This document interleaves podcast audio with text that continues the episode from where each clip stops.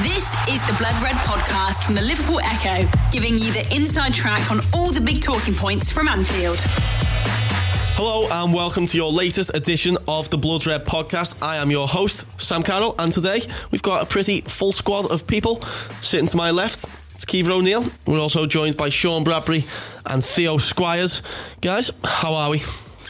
Very well. Very well. It's nice to not be in the hosting seat today. Looking forward to a Sam Carroll roller coaster. Well, there was like a kind of jibe put on my name there, wasn't there? When someone kind of was like incredulous that I should host with you in the room. So maybe uh, people can send their thoughts on Twitter to who they prefer, me or or, or S Brad. I think you've got enough going in your mentions at the moment. You might want to stay clear. We'll we'll, we'll less of that. Less less of that. Uh, Sam's talk. next follower is his 5,000. Yeah. Um, Hopefully, I'll gain my five thousand follower while we're in here. big. Theo, have you been staying up to watch Liverpool on tour, or was you firmly in bed for the two-two against Sporting Lisbon? Bit of both. Stayed up for the first one, though um, would have been a bit of trouble if I wasn't. So I was in here for it. uh, second one, I fell asleep at half time. Had to show my support for Andy Lonergan, former Bolton hero. Yeah. Um, he sacked off the third one. Sacked off, Sean. Similar, actually. I was in for the second one. I've seen a fair bit of the first one back, and I haven't seen much of the third one, uh, apart from the goals. So, yeah. Second one I was in here for, though.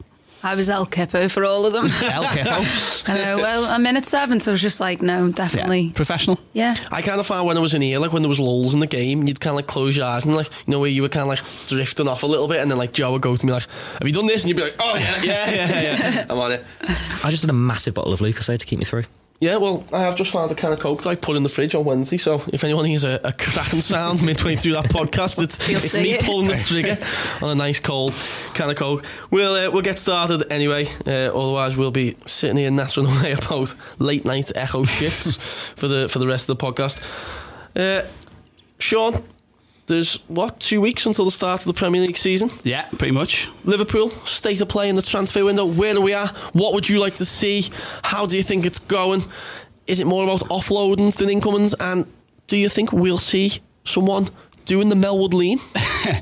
I, I think it's possible, but I'm certainly not unduly concerned. If they, if they didn't bring anyone else in from this position now, I, I still think Liverpool are in a big position of strength. Yeah. I think there's there's a, there's a unique factor for me based on last season, and I know like we, we've talked on a lot of pods about whether truly you know this rivalry with Man City, whether it's one sided, how intense it is, but I, I just don't think it's something you can ignore, and I think it's Klopp's message to these to these players is is quite key. Like, I think there's a, psycholo- a psychological aspect essentially to this to this transfer window, and I think he's he's kind of got to ask these players to go again. So normally you might think, well.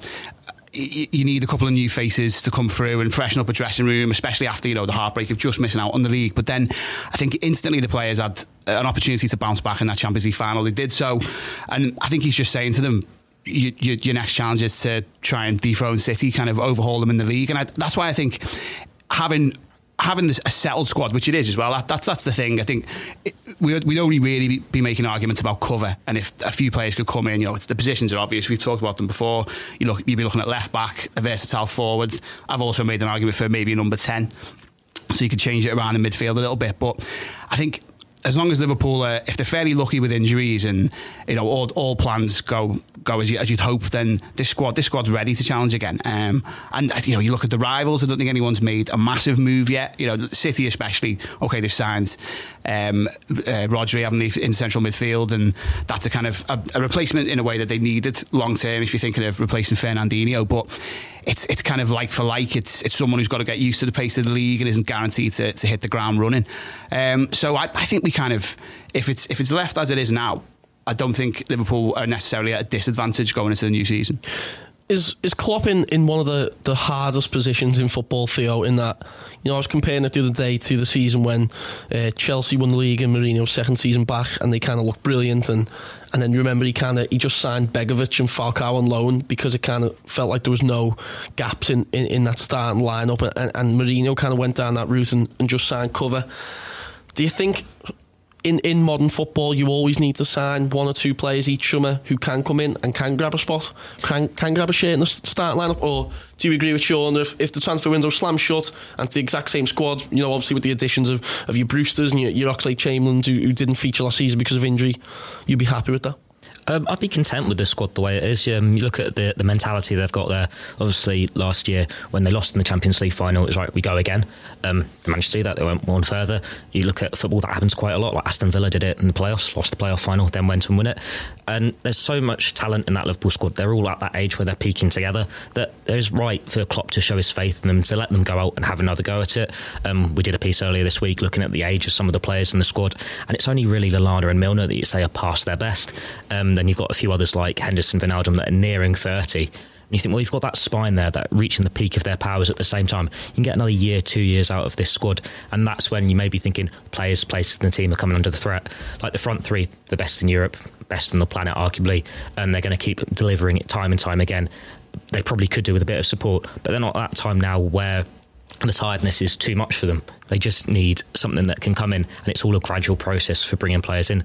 That's why we're looking at Brewster now. He's what the third choice striker, 19 years old. He's obviously got a bit of talent. He needs to get settled into the team. But in three, four years' time, he'll be ready to step up into the mantle. It's the same with what City have been doing. When you look at uh, Gabriel Jesus, he's been there for what three years now, two years now, whatever it is, as that understudy to Aguero, and it's all with that long-term aim to replace the players as they go forward. Uh, Liverpool only missed out on the title by a point, so this squad was obviously good enough to do that. Maybe next year they can get that one point back.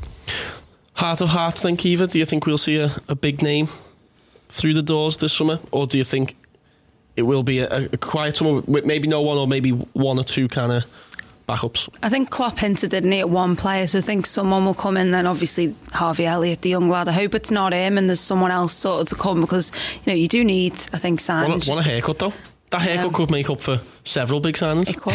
You've gotta be He'd good be with that, grabbing haven't all the shirt Yeah, numbers with that haircut. won't? It's like, it's like wearing white boots, that isn't it? It's a, it's a sign that you're backing yourself. white tape. The other day I was uh, going from town to my mum and dad's for footy and I forgot my footy socks and for some reason in my drawer I only had a pair of luminous pink socks.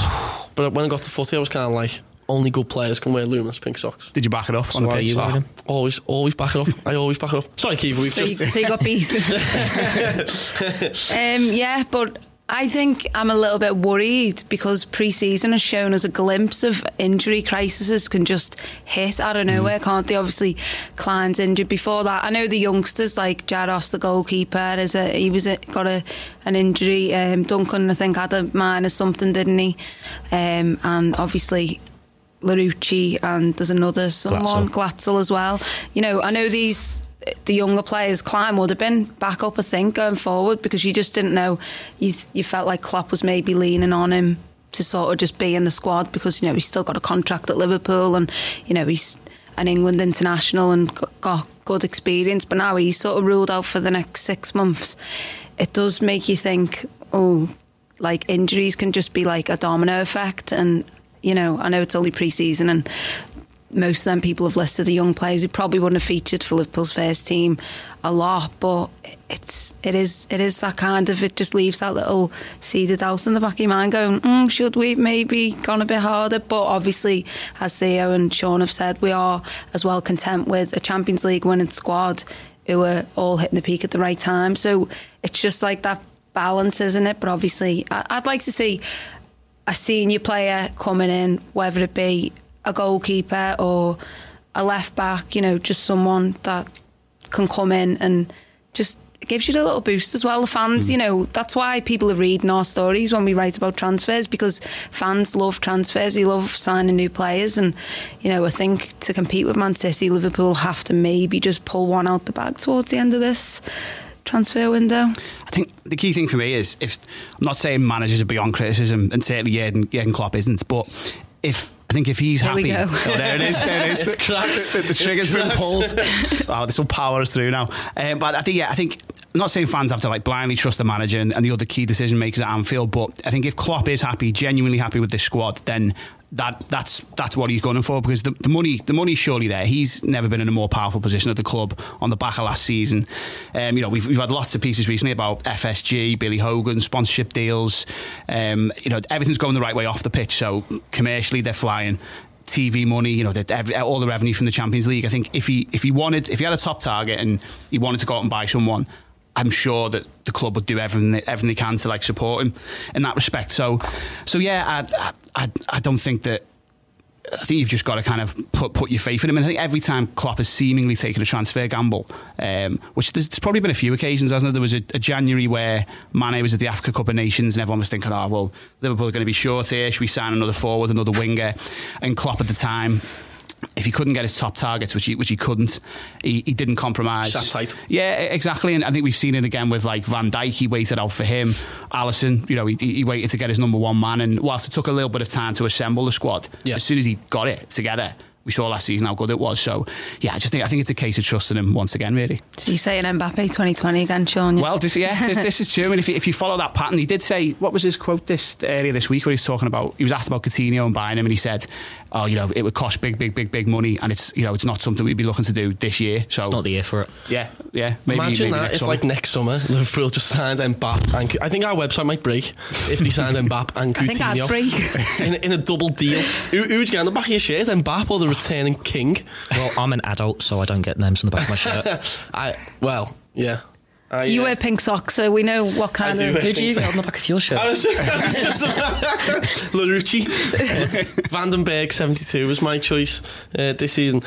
Obviously, the lads over in America was, was Ian Doyle and, and Christian Walsh, um, and and they done a lot of. They, you know, a really good podcast this week reflecting on the US tour and, and, and what we've seen of it. You know, it, it was a really interesting tour, wasn't it? From the from the fiery clash in Sevilla um, to Mignolet's howler against uh, Sporting Lisbon. Uh, and, and I actually watched the Borussia Dortmund game from a um, what's it called a, a bucking bronco in Benidorm. Oh, wow. I, I was just riding it, just watching the watching the ben, watching the Dortmund Did you game. stay Like on for the Alisson on his horse. Well, I, Well, yeah. we had like a competition between me and my four mates. Whoever stayed on for the because there was like a timer. Whoever stayed on for the least amount of time had to do a shot of tequila, and tequila is my antichrist. So I held on to I those think it might be everyone's. I held on to those horns for a, for a solid, and I think people appreciate it, 72 seconds. Wow. And then one of the boys fell off after 40, so easily, easily Stole won. crown.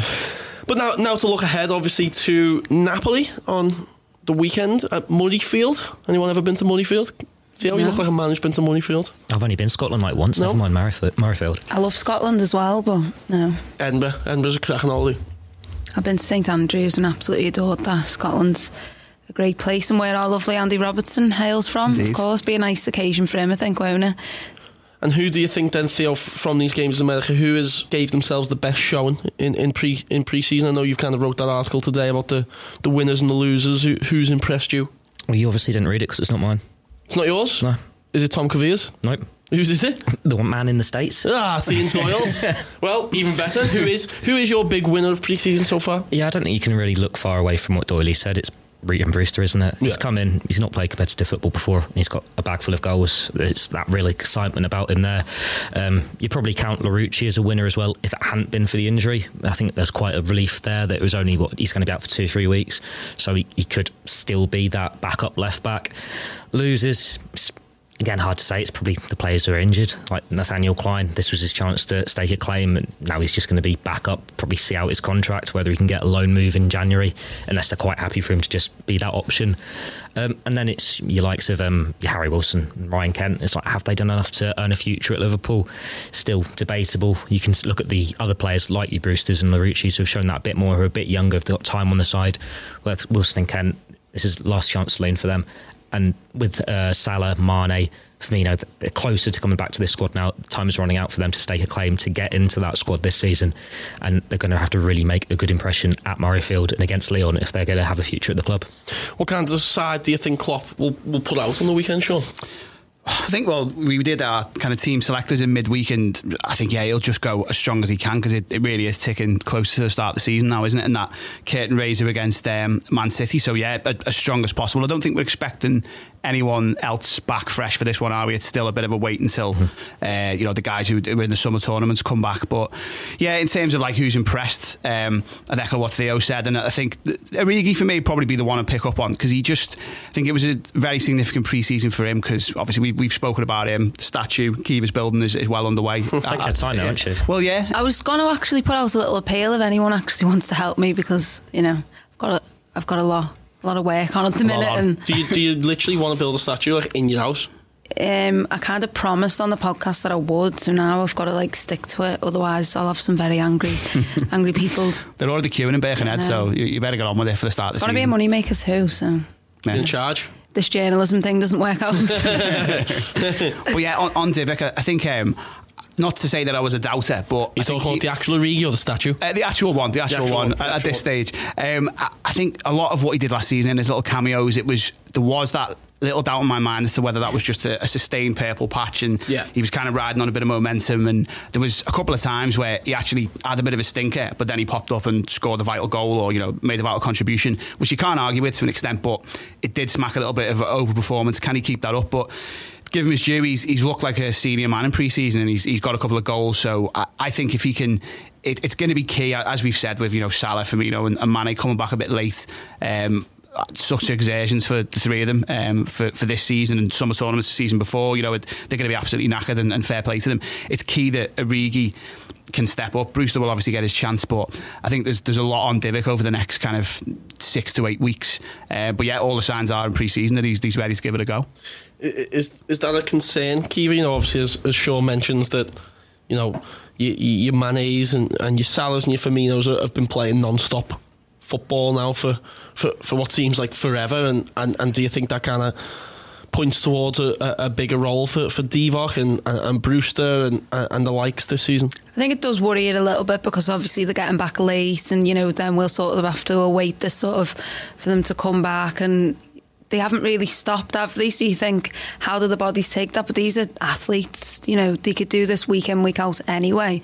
So I think sometimes we can look at it as thinking, you know, I think it's more of probably a mental strain of just playing non stop football. But, you know, I think Alisson and Firmino would have had, I think, three weeks, Klopp said, didn't he? And obviously Salah crashed out earlier the African Cup of Nations, so he got a bit more time, and then Mane obviously got to the final. So you know they will have had holidays by the looks of Alisson's cowboy cowboy hat and on on on a horse. Looked like you know he's having fun. The, they will be having a relaxed time and they'll probably come back refreshed and ready to go. So I'm not too worried about that. I think the worry with Origi is now he's sort of penned this deal. There's no release clause. It's like his futures at Liverpool. He made that quite clear, and the fans wanted it. You know, we got we got what we wanted in terms of that, but he's got to have an impact now. I think he can't go missing if he does. You know, say Mane won't probably start the season. It'll be Origi against Norwich, and it, you feel like if he doesn't have a good showing or you know an assist or even not an assist or a goal, just to have a good impact, you think you know that can roll into the next game. And then if he doesn't do nothing, you want him to sort of just start as he means to go on. So I'd love nothing more for him to score, even against like Man City in the Community Shield or in the Super Cup against Chelsea, and then. You know, hopefully he can just build on. I just don't think he's the type of player that can. Obviously, has gone before on like you know a drought, but I wouldn't like to see how it would maybe affect him. I feel like he needs to sort of score and it would keep him sort of going. Do you know what I mean? And build his momentum. Yeah. He's had that confidence before. He's had that run in the team before he got the, the first injury against uh, Everton, where he was getting the team, he was scoring goals every week, and that killed his momentum there. And I think Jurgen Klopp said that it's only now you realise how much of an impact that injury had on him. It's only mm. when he's got in the team and he's been able to pick up confidence that he's been able to show what he's about again.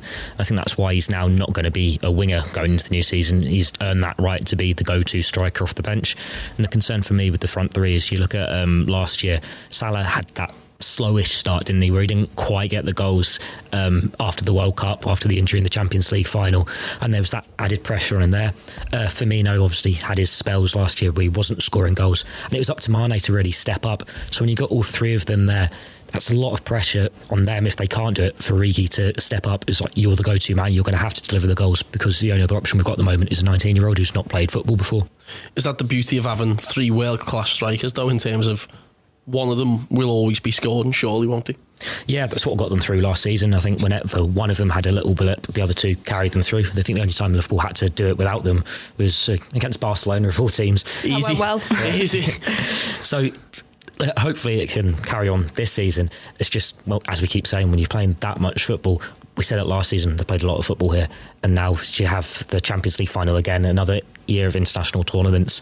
It's going to be take its toll. It's going to be a time where they will need a little bit more of support off the bench to relieve that pressure. And it's just as well that the squad is sort of coming together more when you've got Brewster stepping up and Origi finding his feet a bit more. I think that's actually a really interesting thought. The the front three, if one if Mane scores, then Salah and Firmino, it's okay because they're like a together sort of unit, and it's like well, one of them scored, and that could happen. Like Mane score one week, Salah the next, Firmino the next, and you'd never really, I don't think, criticise them on like a drought because they're like these sort of like one little team in in our team, aren't mm. they? Where Origi doesn't feel like he's a part of that, so I feel like he has to impress on his own, whereas I think they can do it and take the pressure off each other because they have been that, you know, attacking trio for so long. It's like competition as well, like we saw with Salah and Mane last year when they both wanted the golden boot, they both got the golden boot, but there's always that pressure of, oh, you've scored, I want to score.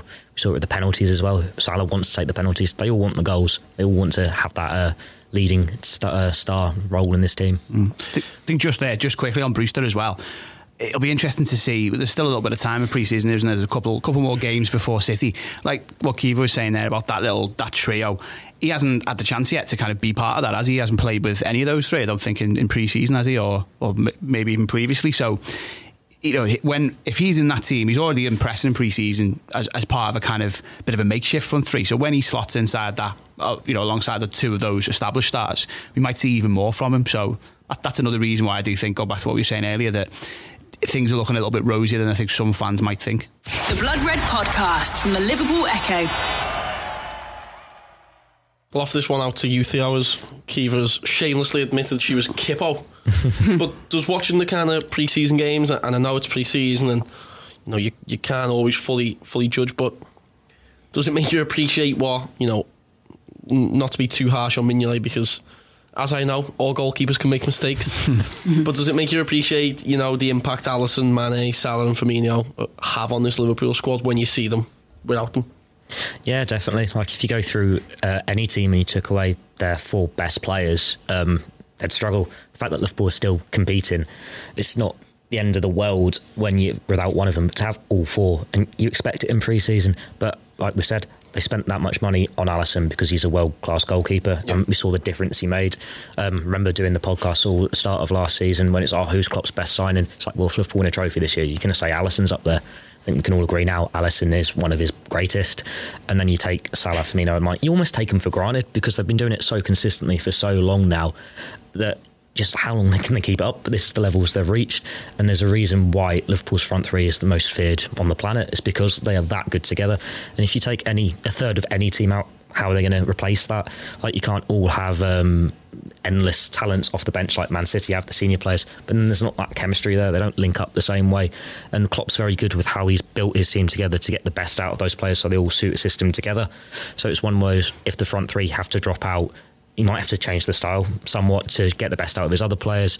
And you think how um, when they lost Coutinho, they had to change the system there to get the best out of the fullbacks, to get the best out of the midfield, for it all to fit in together nicely.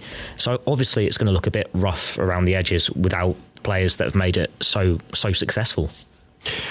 It's weird, isn't it, Sean? And, and Theo kind of touched on it. Then it's almost difficult to remember Liverpool without that front three, isn't it? And I'm I'm, I'm looking back now. What was the the front three before? Before them. God, what you're looking back to, like it's been like Europa League final when it was four two three one. Yeah. Sturridge, yeah, Benteke. yeah, mm. those, those type of guys. But yeah, you're right. I mean, it, it, does feel like a whole kind of tactical evolution, really, doesn't it? And and just a different way of approaching things.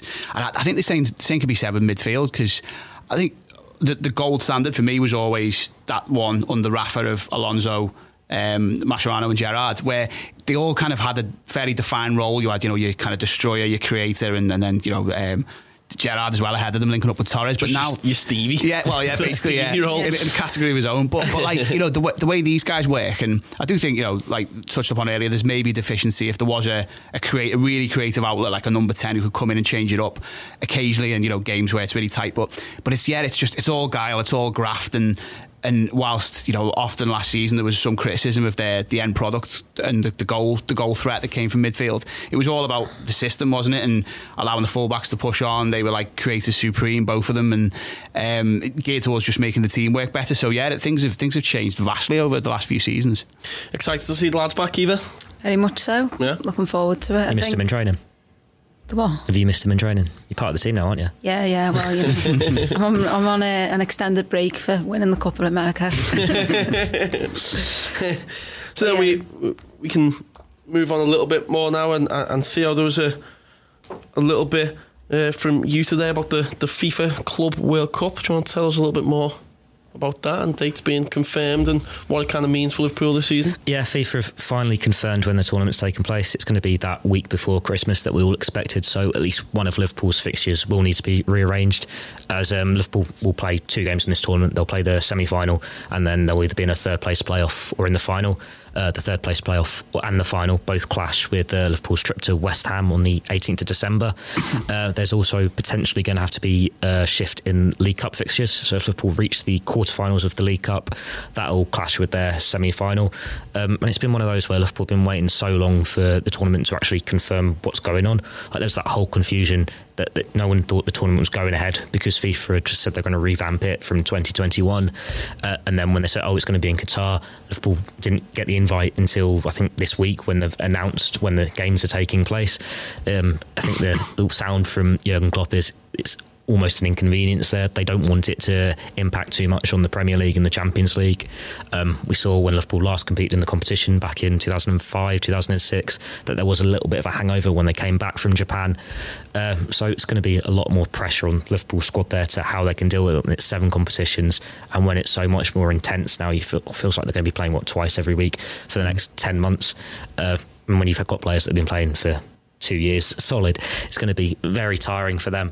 But at the same time, there's that excitement with this competition because you're running out of time to win it. Liverpool have never won the tournament. As we said, it's going to be revamped from 2021. So this is going to be Liverpool's chance to be champions of the world. Sean, do you feel like it's a bit of a hindrance? If, if you could pull out today with, with no repercussions, would you would you do it? Um, I can see the argument for that, but personally, I'm, I'm of the other, the opposite view because I kind of think. Do you want to win the sextuple? Well, that would be lovely, but I think all the dilemma uh, Liverpool and Klopp have got, we, we've touched on it already, is a lot of these fringe players around the squad, you know, Wilson, Kent, and Cohen, what they're all all over the, the side, really, all, all in, each position. It's kind of how much game time do you, do you, are you able to afford them at Liverpool? Is sending them out on loan the best thing for their development? Would they not be better kind of in house and kind of being steeped in everything that's happening at Melwood?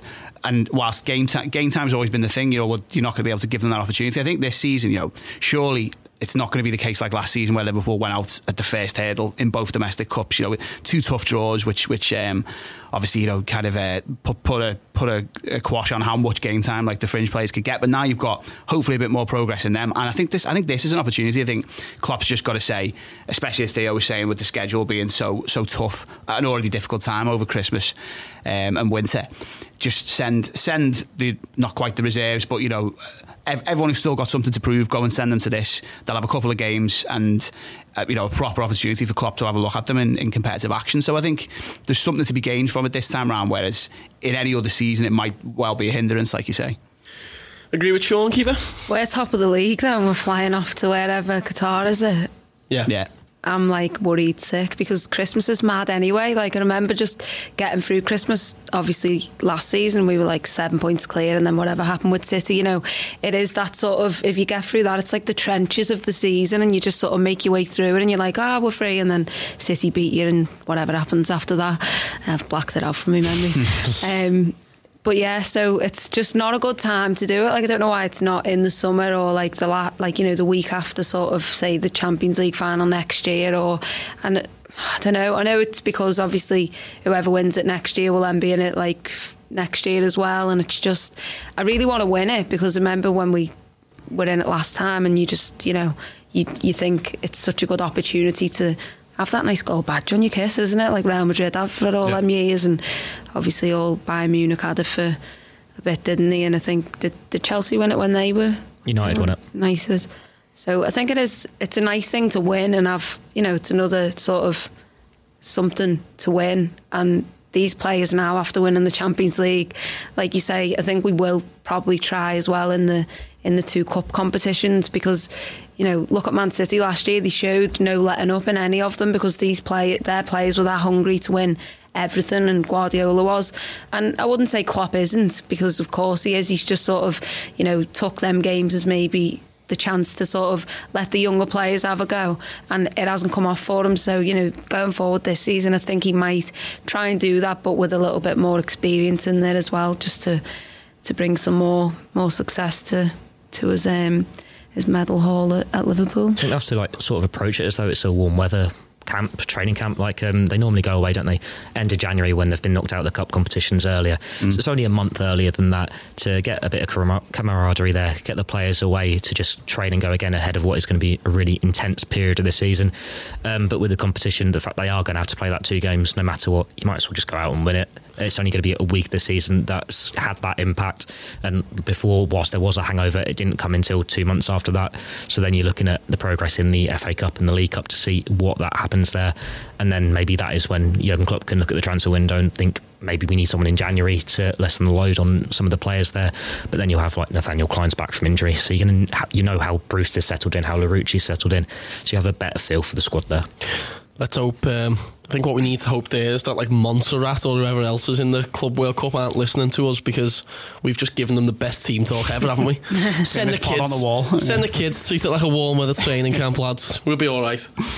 Sean, uh, more more interesting news yesterday as well about the Anfield Road extension and, and a, a little update on that. P- pretty exciting times. Was this Sean's story or was this mine? this was yours, but I'm He's kinda, asking Sean. I, I, was, I was sick of you talking, so I went to Sean. Yeah, no, very exciting. Obviously, Great story been, that you wrote, Sean. By Thank the way, Thank you very much. Yeah, yeah. I don't remember doing that one, but uh, no, yeah, it's it's it's it's great to hear, isn't it? It's been a question that's been on everyone's lips since the very successful um, redevelopment of the main stand, and yeah, I think the key thing to say is obviously I don't think there'd be one Liverpool fan who disagree that FSG made the absolute correct decision, staying put at Anfield and, and seeking to redevelop. And I think the way that the the main stand redevelopment was achieved as, as just it, has been it's been done. It's been handled very well. It's it's great to witness on match days and you know it's it's obviously increased the capacity and allowed more people to get in. So yeah fingers crossed um, the, the same thing happens. And it's it's good that what what's well your story there isn't it? How many how many extra seats are they looking at now with the, with the uh, they don't want to name numbers at the moment no. but it would have been 4,000 with the original permit which would have seen them overtake the Etihad to just under 60,000 yeah. And then you're looking at the rest of the teams in the country or maybe if they want to go a bit bigger than that um, um, I think Tottenham's next after United as like one of the biggest for Premier League teams. That's sixty six thousand. United's yeah. over seventy, so you could leap quite a way up for Premier League grounds. Yeah, absolutely. So, well, I, well, I want to know from the three of you: where is your favourite place to sit in Anfield at the moment? The Kop. Always, Kop, always the Kop. Yeah. It's yeah. got, it's got to be the Kop, hasn't it? I had once had a season ticket. Your season ticket is in the ours is lower, the lower Kenny as it is now. But I used to have one on the second row of the upper tier of the Anfield Road end right in the middle, Oof. and that was that was a belter of That's a nice. Yeah, You're going Anfield Road then? Then ah, that was probably my favourite season ticket. But like Kiva says, you, you can't beat the Kop for a, for a it's big night. Better than standing up no. you're not meant it's got to be the Kop, hasn't it? Unless Kop. we want to do the uh, business head and go, oh, it's in the press box because it means you're doing your job at the game. I mean, I do like the main stand. I've been like up in, in the heavens where the oxygen comes down because you're that high up, and then in like you know the nice, been in the posh seats a couple of times, been fortunate to go in there, and it, it is unbelievable. So I do like it. But then the Kop, like that's where my first ever match was, and to think like my granddad stood on the Kop, like in in the fifties and stuff, you know. So it's that nice sort of I think that family feeling, mm. isn't it, of just you know being a part of something, and that's where the songs come from, isn't it? So you, you like to be a part of, you know what good atmosphere it can be. But just to have a seat in the grounds great, isn't it? I think. Once every so while, it is nice to um, just not be in the Kop, just see it at its best, isn't it? You know, when you got all the mm. flags, all the banners, all the fans standing, singing the songs, just to go, wow, this really is a special stand in English football. We haven't mentioned Kenny Dalglish, by the way, which is its now name, which people are struggling to adapt to. Just yeah, it's hard, isn't it, to, to, to change? Even though it's it's right there, isn't yeah, it, in, in, in big letters. Big can you can you still remember your first game at Anfield that you went to watch? God, I don't think I yes, can. mine was a dud. Mine was a friendly against Lazio. Friendly against Lazio, sure. Andriy Voronin. I think, well, I'm told I was very, very young. It was when Ian Rush had come back to Liverpool and my dad took me to the Kop, but I think we left at half time because I was kicking and screaming. Everyone's always, yeah, yeah, everyone's always got a few left at half time. Mine was actually a really nice story because I um, I just grew up with like my mum, single mum, weren't able to take me the match. And then when I was in like sixth form, my mate was like, got a spare ticket there for to like go to Anfield. And I was like, what, really? Like amazing. Um, so I went to watch the semi final versus Atletico Madrid. Obviously, Diego Forlan broke our hearts that night in the Europa League But then the girl, you, The, the girl that I went with, um, Becky Bell, I met her and her dad. What a shout out that is. I know, Right, if you're that's listening, hello Becky. her on social I met her and now. her dad Rob outside the Wanda, just ahead of the, just Oh, bumped okay. into them, and obviously that's at Let's Go Stadium, and I just thought, what like a full sort of circle moment that was really nice. Yeah, I think I mentioned it on the podcast we done with Joe Oh, yeah. Thomas, Yeah, but yeah. it was just like one of that moments, you know, where you just think it's full circle. I hope Becky Bell's like a massive Bloods Red fan. She's like eating a tea and she just spits it out across the room. She's like, get in here! They've mentioned me! and obviously, looking looking across the park, uh, you know, we do have to mention uh, Everton sh- announced their new. Well, sorry. uh, Everton announced their new stadium plans, and I think even had quite a, a positive reception from from Liverpool uh, fans and, and, and figures online as well. Obviously, Jamie Carragher, seemingly a big fan, but Sean, just a, a, massive opportunity for, for the city of Liverpool, isn't it? Oh, I totally concur with what Carragher said, which for those who've missed it, he just said, you know, this is a fantastic, it's great designs, great plans, and, you know, what an opportunity for the north of Liverpool and, and just for the city in general. I don't think any Red could realistically say anything other than that. Um, you know, it's, it's a big, it's a big and a bold and a brave decision from the Blues to, to go and build something new. I think, like we said before, it's, it's work for Liverpool to stay where they are, but I can see why expansion and redevelopment of Goodison wasn't really feasible. But of all the of all the plans, and there's been a few having the King's Dock and various other locations that have been touted for Everton since they've kind of been seeking to, to build a new stadium. This one it, it looks brilliant. The the, the, Dan Meis uh, designs are, are fantastic, and yeah, I just think what an opportunity for the city. And Dave Prentice wrote a piece uh, a few weeks ago that for me just absolutely put to bed the whole kind of UNESCO World Heritage debate. I think you know, city like Liverpool and, and somewhere where football means so much, like th- this this opportunity for for the Blues and for just the city as a whole. It'd be absolutely madness if if the, if everyone didn't get behind it and, and try and see it realised. And, and you know, I think sometimes you kind of lose sight of it in this age of, of social media and stuff. But do you think there is still kind of, as Sean's saying there, you know, for you know, for Liverpool fans, kind of, you know, being, I don't know if pleased is the right word, but you know, being quite amicable about these new plans and, and this new stadium. Do you think, you know, obviously, obviously we all grow up in, in families where it's split between red and blue, and, and you know. We're unfortunate enough to work with some of those darn blues in this in this office as well, and, and, and do you, do you think it's still quite a, a in person anyway? It's still quite friendly and healthy rivalry and whatnot. Yeah, it's great to see. You know, you see, like, first of all, obviously, you see people posting about it, but then you see mo most of my cousins are blue noses, and it, it's nice for them to sort of have something to, like, look forward to. And, you know, the plans look absolutely out of this world. They look amazing and Stupendous. stupendous, Stupendous, quite absolutely. stupendous, simply stupendous. And, you know, just Would you like a stadium? please.